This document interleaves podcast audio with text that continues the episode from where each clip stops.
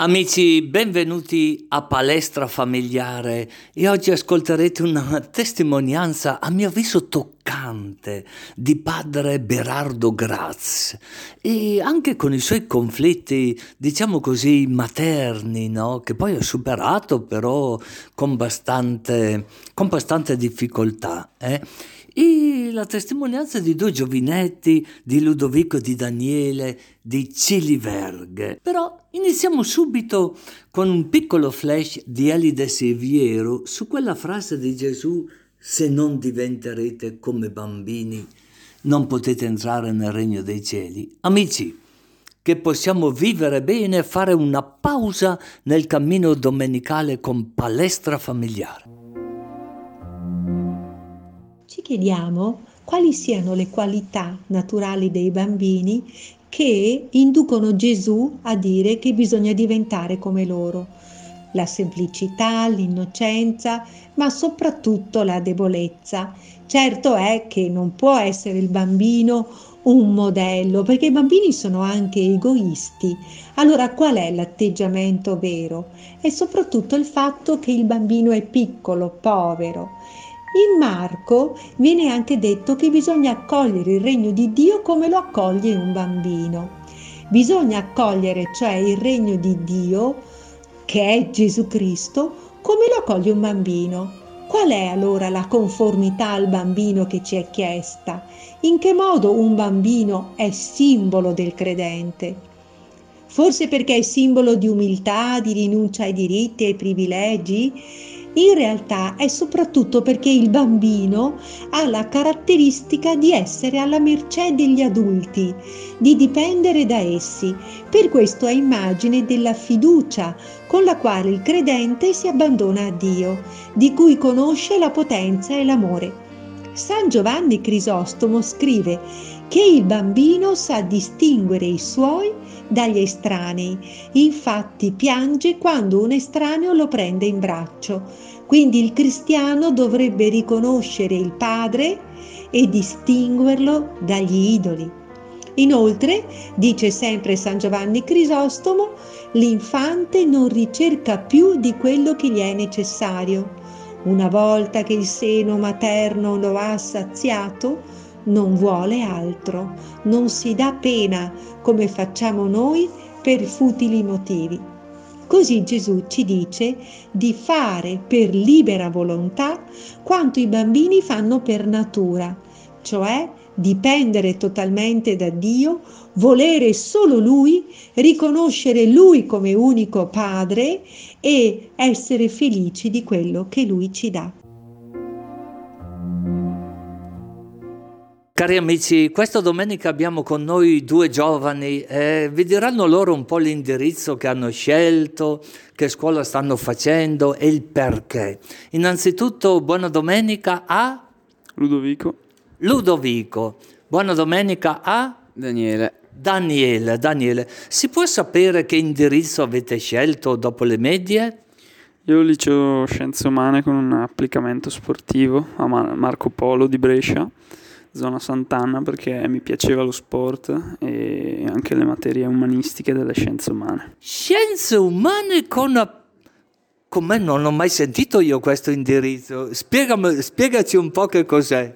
Sono degli indirizzi nuovi che hanno praticamente lo stesso indirizzo di uno scienze umane tradizionale con però applicate 4-5 ore di, di sport rispetto che a due di un liceo tradizionale. Allora, guardiamo se capisco bene. Lo sport umanizza? Potremmo fare uno slogan così? Esatto, si può dire così appunto perché lo sport è importante, aiuta a crescere e questa scuola valorizza lo sport ma anche lo studio. Pensa un po' che io avevo tutta un'idea completamente diversa perché quando vedevo gli scalmanati, per così dire, che sono tifosi, non so, di una squadra o dell'altra, invece lo sport um- umanizza. E chi ti ha suggerito questo indirizzo? Hai detto dove si trova questa scuola? A Brescia è Marco Polo, si chiama la scuola, zona Sant'Anna, è una bella scuola assolutamente. È una bella scuola. Sono stati i tuoi genitori che ti hanno consigliato questo? Sei stato tu? Sì, sì, è stata una scelta sia mia ma anche dei miei genitori. Ti hanno accompagnato. Hai altri fratelli? Ho una sorella più piccola di un anno che lei invece fa il gambara, fa linguistico. Il linguistico, ho capito. Ah, bene, perciò auguroni, auguroni. Grazie mille anche a lei. E invece tu che cosa avevi scelto? Io ho scelto il liceo scientifico Leonardo con eh, scienze applicate, ovvero eh, che in, alla, alle differenze di altre scuole al posto del latino si pratica informatica e l'ho scelto appunto perché mi piacciono le materie scientifiche e per praticare informatica. Si trova a Brescia e l'ho scelta io perché come mio papà vorrei fare il programmatore, quindi era l'unica scuola che oltre a insegnare matematica in un certo modo, essere uno scientifico, faceva fare anche cose con i computer, insomma informatica. Eh, spiegami un po' che cosa vuol dire matematica in un certo modo. Eh, cioè è un, di un certo livello che a differenza di altre scuole si pratica praticamente tutti i giorni e ci, dopo c'erano anche i potenziamenti, io quelli non li ho scelti perché sarebbe stato troppo complicato, e, però mi sono sempre piaciute le materie scientifiche quindi ho scelto questo. Ho capito, ho capito. E i tuoi genitori? Eh, sono stati loro che ti hanno consigliato, i tuoi professori, è stata un'idea tua? Com'è la cosa? Allora, io ho sempre voluto fare informatica, è un liceo scientifico e trovando questa scuola quindi ho deciso da solo e i professori e i miei genitori mi hanno sempre accompagnato, sono stati subito d'accordo con la mia scelta. Hai altri fratelli, sorelle? Ho una sorella di 18 anni che fa la scuola Calini, che è sempre un liceo scientifico, diciamo il più importante di Brescia, e adesso è in, quarta, è in quinta superiore, avrà la maturità quest'anno. Ho capito, ho capito, perciò fagli gli auguri anche a tua sorella e senti un po', eh, tuo papà e tua mamma, quali sono i valori che ti comunicano? Che ti insegnano con la vita, con le parole, con l'esempio? Quali sono i valori più importanti? Mi insegnano a trattare bene le, le altre persone, essere sempre gentile, provare ad essere simpatico e a valorizzare sempre lo studio e la salute di, di me stesso. Provare a essere simpatico, mi piace questa, perché? Eh, perché diciamo, essendo simpatico pu- e poi diciamo, avere un certo rapporto anche con le altre persone invece che magari restare distaccato dagli altri. Corretto, corretto, corretto. E oltre allo studio che tu fai, mh, mm, la fede ti ha insegnato qualcosa? È importante la fede per uno che sceglie un indirizzo scientifico? Eh, purtroppo non serve molto, infatti ci sono molti che religione non, non la fanno, e però per me diciamo, la fede mi ha insegnato in questi otto anni diciamo, che ho anche servito diciamo, la Chiesa a essere eh, gentile, a credere in Dio, in tutto quello che faccio e appoggiarmi sempre a Lui. Diciamo. Ma certamente, ma certamente, sai perché? Perché Dio crede in te. Tante volte noi diciamo credere in Dio, giustissimo, ma se Lui non crede in noi, in quello che facciamo, perciò quando finirai eh, questo liceo hai già in mente quello che vuoi fare o tu per il momento è ancora un po'... Allora, una scelta precisa non ce l'ho, però diciamo punto a diventare come mio papà, appunto un programmatore tecnico, quindi lavorare con i computer per una certa azienda che si chiama Rockwell Automation, che si occupa di programmare macchinari per le aziende di tutto il mondo. Auguroni, auguroni e buonissima domenica. Grazie anche a lei. Se dovessi mandare un augurio, per esempio, a un ragazzo che è lì un po' incerto su quello che vuol fare nella vita, eh, anche se le scuole già sono iniziate, però rimane lì un po' dubbioso, che ha paura a compiere il passo, magari non ha avuto la fortuna che hai avuto tu di avere un papà e una mamma che ti appoggiano in tutto, cosa gli consiglieresti? Io gli consiglierei di seguire sempre i suoi sogni, cercare di fare sempre quello che gli piace e man mano gli diciamo, verrà in mente cosa vuole fare, pensando sempre eh, a quello che appunto gli piace. E io aggiungerei che lo chieda anche al Signore. Va bene. Ciao. Ciao. Buona domenica a tutti voi, cari amici della ECZ in blu.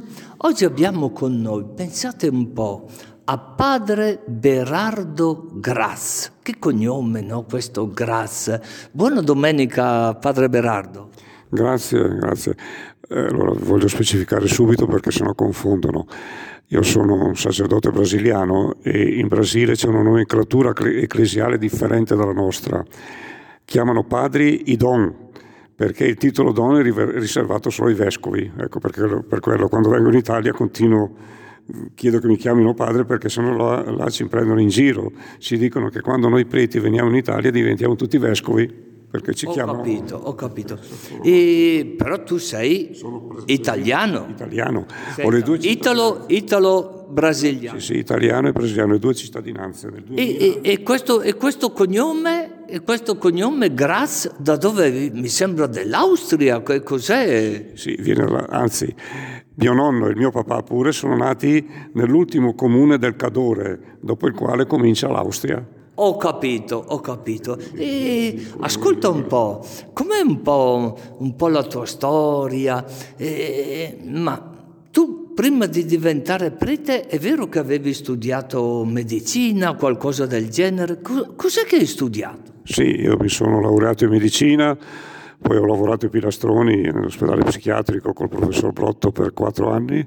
Oh, oh, oh, oh, oh. Ti sei laureato in medicina, poi hai lavorato in un ospedale psichiatrico? Sì, e mi sono specializzato pure a Modena in neuropsichiatria. Ecco.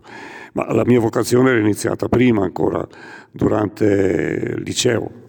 Dunque, io eh, persi il papà con nove anni, eh, e studiavo qui a Brescia, alla Tito Speri, proprio al centro di Brescia, abitavamo nella parrocchia del Duomo e dopo che rimasi senza, senza il papà, la mamma maestra, sono, eh, ho continuato gli studi nel convitto nazionale degli orfani dei maestri ad Assisi. Ah, ah, ah, perciò nove anni sei rimasto orfano. Sì. E, e, che ricordo hai di tuo papà? Eh, perché nove anni che, che ricordi hai? È un bel ricordo, mi ricordo che mi portava a sciare, mi ha trasmesso la passione per la montagna, lui era un alpino, eh, ci teneva molto a dirlo, lavorava qui nella congrega apostolica, era cassiere della congrega, eh? e poi um, con un tumore con 36 anni è morto. Eh? Ave Maria Purissima, e della mamma cos'è che ricordi? Quali sono i valori che tua mamma ti ha trasmesso? La donna forte della, della, Bibbia. Mia mamma era quella che comandava in casa, come pure sua, non, sua mamma, sua nonna. Eh?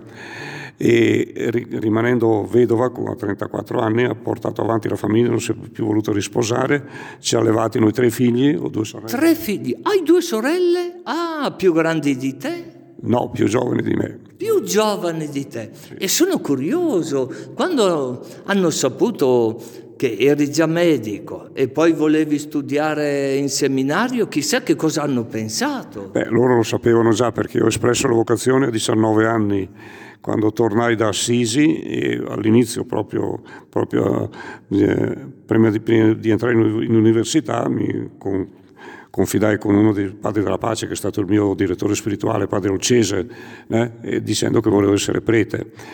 Però la mamma ha fatto una grande battaglia contro di me perché non voleva. Nessuno. Giustamente, giustamente, due figlie e un figlio maschio, eh, eh, ha fatto bene, ha fatto bene secondo me. Si opponeva infatti vivacemente. Questo ha creato in me un grande shock psicologico. Eh, e perché? Perché shock psicologico? E come l'hai superato? Dunque, il shock psicologico perché la persona alla quale più volevo bene era quella che più mi contrastava. No? E ah, e da lì anche le sorelle magari? No, no, con le sorelle non c'è stato mai grande problema, anzi, eh, dopo che io ho espresso la mia vocazione mi, appo- mi appoggiarono. Eh? Diciamo che c'era più complicità con le sorelle? Sì, sì, soprattutto con l'ultima, la seconda un po' meno. No? Ecco, comunque, in conseguenza di questo shock psicologico, io poi sono, sono, stato curato come malato psichiatrico dal professor Brotto. Quante cose, la vita di una persona, no? Quante storie che ha, no? Dunque, io eh, studiai a Pavia, ero interno, ero del Collegio Borromeo, eh, avevo ricevuto sì, eh, il premio anche per poter eh, frequentare il Collegio Borromeo, e lì, eh, però poi la mamma mi, mi tolse dal professor Blotto, mi mandò direttamente a Pavia dal mio professore di psichiatria, e lui che mi trattò. Ecco. E poi ha superato, superato la crisi, chi mi, mi, aiutò molto a superare la crisi fu il secondo mio, anzi forse il terzo mio padre spirituale, il primo l'ho avuto ad Assisi in collegio, eh? è ancora vivo.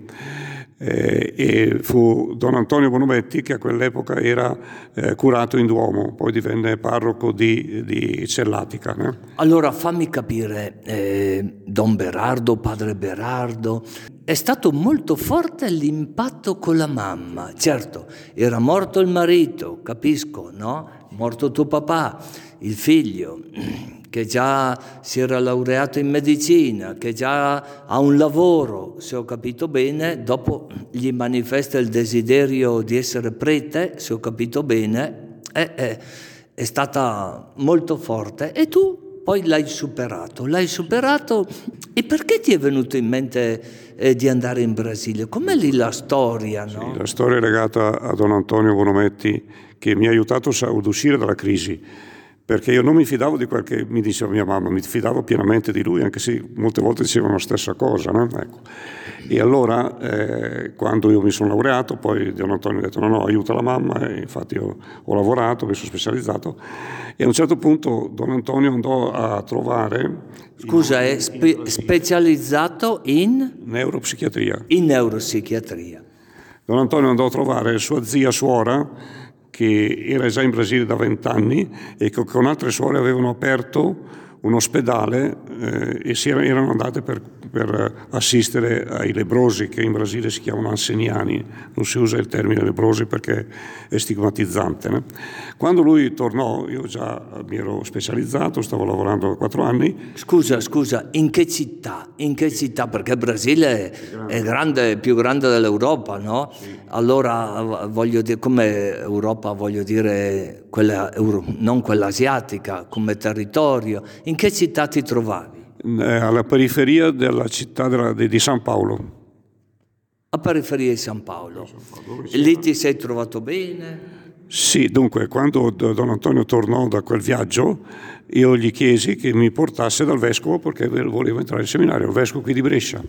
Lui mi rispose: No, prima di andare dal vescovo qui di Brescia andiamo prima a visitare mia zia perché quelle suore volevano, stavano costruendo, organizzando un ospedale okay. e avevano certe difficoltà con i medici e, e, allora andai per 15 giorni nel 73.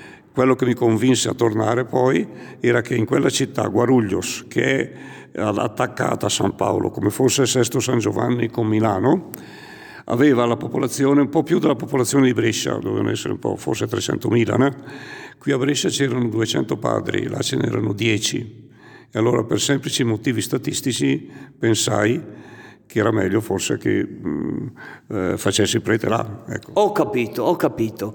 Eh, amici, se qualcuno si è sintonizzato in questo momento, stiamo così parlando in un modo un po' ameno con il padre Berardo Grass. Pensate un po' da tanti anni in Brasile, però lui bresciano, italiano, e dopo tutta una vicenda, una storia, no?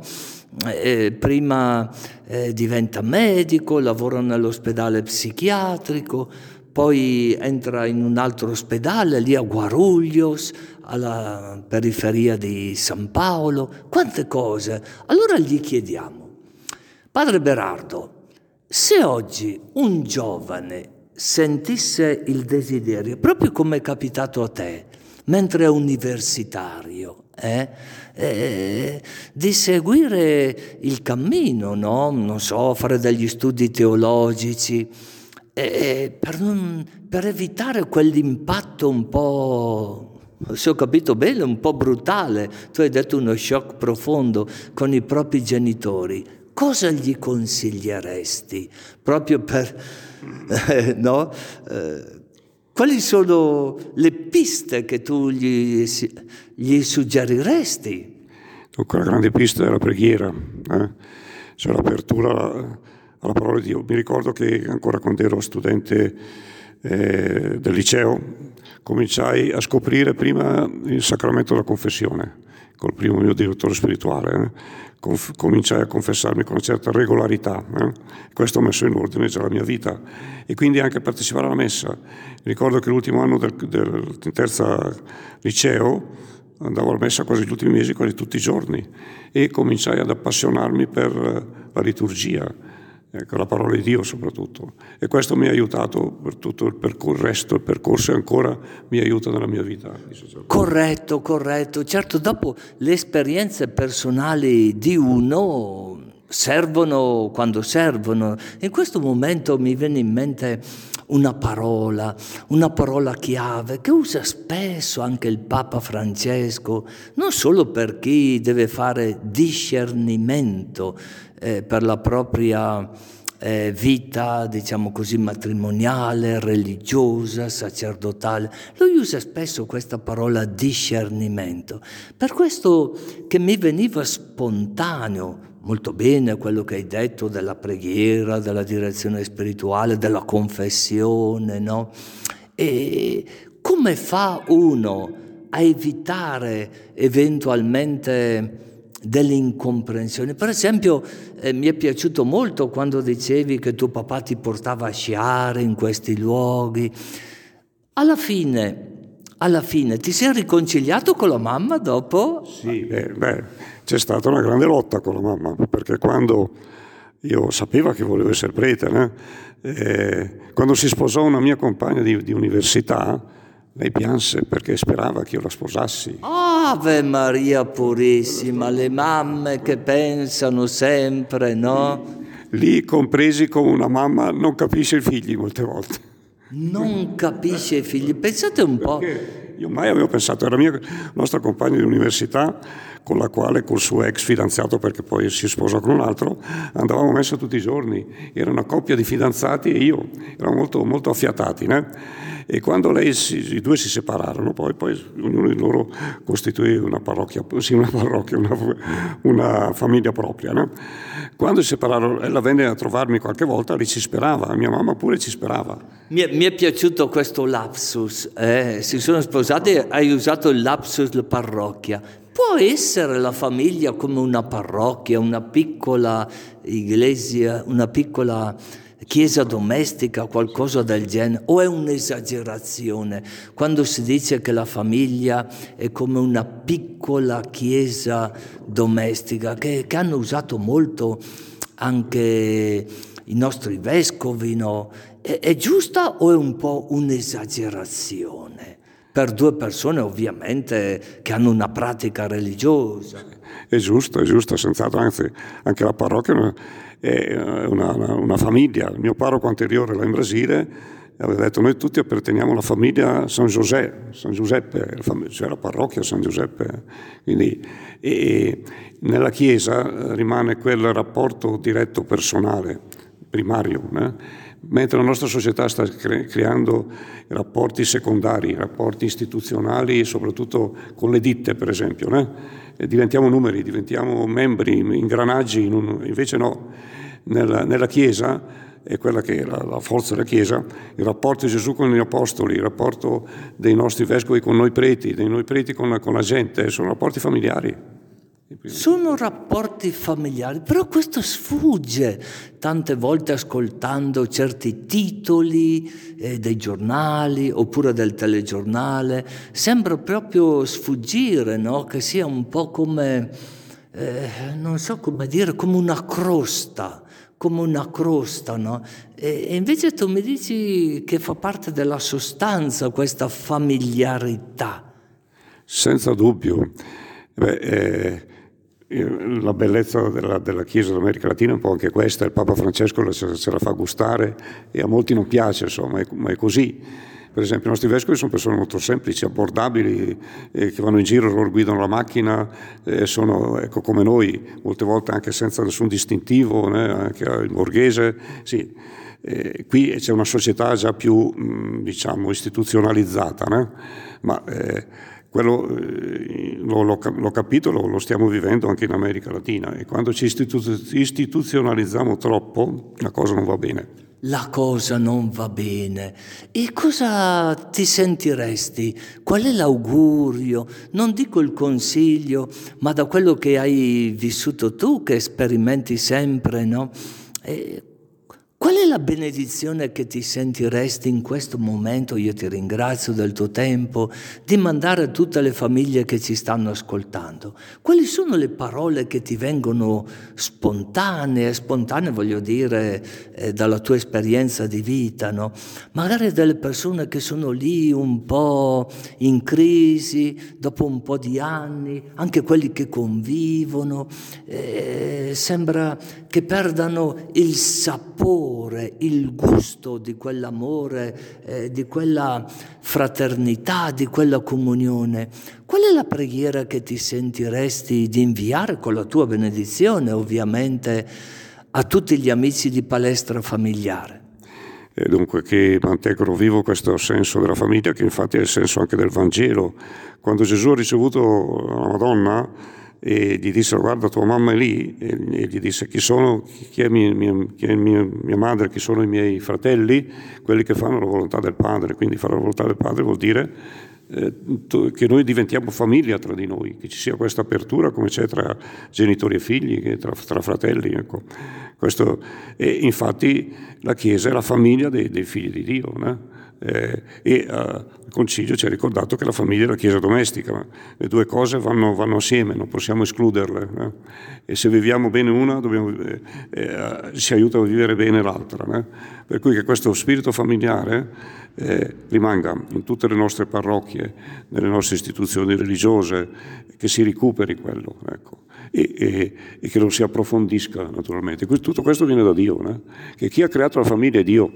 La nostra società vuole farci dimenticare questo, pensiamo alle questioni del gender, anche cose stra- che, non hanno, eh, che, non hanno, senso, che non sono neanche razionali, non sono umane. E, e la grande verità, oggi si rigetta Dio perché si, si rigetta la famiglia, si rigetta Dio creatore, chi ci ha fatto come uomo e donna e quindi nel rapporto e, e, infatti Dio è una famiglia, una famiglia di persone, eh? il Signore ce l'ha rivelato, eh? questa è l'essenza. Quindi la benedizione nel nome del Padre, del Figlio e del Spirito Santo della, della famiglia trinitaria. Ecco. Grazie, grazie e auguroni, auguroni per Guaruglios. Grazie. A Dio piacendo, a domenica prossima.